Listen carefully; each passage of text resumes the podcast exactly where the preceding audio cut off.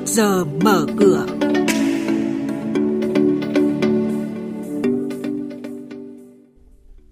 Thưa quý vị, thưa các bạn, vi phạm hành chính trong lĩnh vực chứng khoán bị phạt tới 3 tỷ đồng.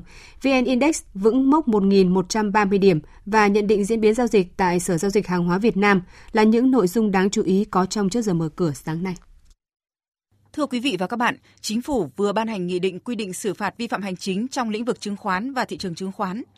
Nghị định quy định mức phạt tiền tối đa trong xử phạt vi phạm hành chính lĩnh vực chứng khoán là 3 tỷ đồng đối với tổ chức và 1 tỷ 500 triệu đồng đối với cá nhân. Riêng hành vi vi phạm sử dụng thông tin nội bộ để mua bán chứng khoán và thao túng thị trường chứng khoán thì mức phạt tiền tối đa đối với hành vi này là 10 lần khoản thu trái pháp luật đối với tổ chức và 5 lần khoản thu trái pháp luật đối với cá nhân. Bộ Kế hoạch và Đầu tư vừa có báo cáo về tình hình giải ngân một số dự án lớn, dự án quan trọng quốc gia. Theo đó, dù đã cải thiện đáng kể, song tiến độ giải ngân một số dự án lớn, dự án quan trọng quốc gia vẫn chưa về đích. Lý giải về nguyên nhân của việc chậm giải ngân các dự án lớn, dự án quan trọng quốc gia, Bộ Kế hoạch và Đầu tư cho rằng công tác lập kế hoạch đầu tư vốn ngân sách trung ương chưa sát với thực tế, dẫn đến không phân bổ được hết số vốn kế hoạch. Nhiều dự án được giao kế hoạch vốn lớn hơn khả năng giải ngân. Quý thính giả đang nghe chuyên mục Trước giờ mở cửa phát sóng trên kênh Thời sự VV1 từ thứ 2 đến thứ 6 hàng tuần trong theo dòng Thời sự sáng. Diễn biến thị trường chứng khoán Biến động giá hàng hóa được giao dịch liên thông với thế giới trên Sở Giao dịch Hàng hóa Việt Nam. Nhận định phân tích sâu của các chuyên gia tài chính, cơ hội đầu tư được cập nhật nhanh trong Trước giờ mở cửa.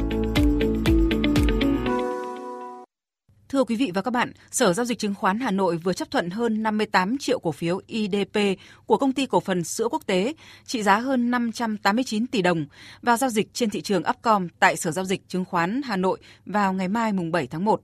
Giá tham chiếu trong ngày giao dịch đầu tiên 50.000 đồng một cổ phiếu, tương ứng định giá công ty ở mức 2.945 tỷ đồng. Sở giao dịch chứng khoán Thành phố Hồ Chí Minh đã chấp thuận niêm yết cổ phiếu của Ngân hàng Thương mại Cổ phần Phương Đông và Ngân hàng Thương mại Cổ phần Đông Nam Á.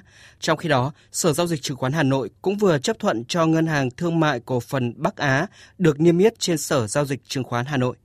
Về diễn biến trên thị trường chứng khoán, trong phiên hôm qua, dòng tiền liên tục được bơm vào thị trường khiến thanh khoản nhanh chóng tăng lên gần 16.000 tỷ đồng.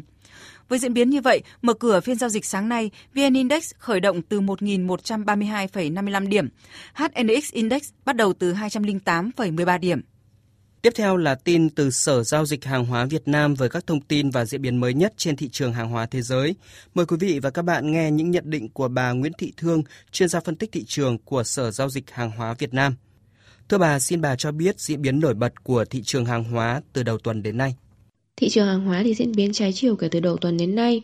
Tuy nhiên thì kết thúc phiên giao dịch hôm qua, chỉ số MXV Index vẫn tăng 2,93% lên 1.888,96 điểm. Giá trị giao dịch trung bình trong hai phiên đầu năm cũng đạt khoảng 2.800 tỷ đồng. Trong đó thì nhóm nông sản, năng lượng và kim loại giao dịch rất sôi động và đóng góp chính cho đà tăng này. Đặc biệt là nhóm các mặt hàng năng lượng đảo chiều tăng rất mạnh vào phiên tối, bao gồm dầu thô, xăng và khí tự nhiên. Bên cạnh đó thì sắc đỏ vẫn chiếm ưu thế trong nhóm công nghiệp, ngoại trừ mặt hàng bông và đường. Vâng, theo bà, thị trường dầu thô đang chịu tác động từ những yếu tố nào trong thời gian này? Giá dầu thô hôm thứ ba đã tăng rất mạnh.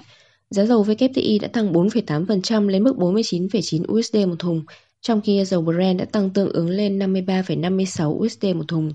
Thông báo bất ngờ hôm thứ Ba từ Ả Rập Xê Út rằng họ sẽ tự nguyện cắt giảm sản lượng dầu thô vào tháng tới đã thúc đẩy các quỹ mua dầu thô kỳ hạn. Điều này thì sẽ bù đắp mức tăng tổng cộng 75.000 thùng một ngày mà Nga và Kazakhstan sẽ được phép thực hiện trong mỗi tháng. Các thành viên còn lại của OPEC cộng thì sẽ giữ sản lượng dầu thô ở mức ổn định. Ngoài ra thì việc đồng USD suy yếu và dữ liệu kinh tế toàn cầu mạnh hơn hỗ trợ cho giá dầu thô. Vâng, xin trân trọng cảm ơn bà với những phân tích vừa rồi.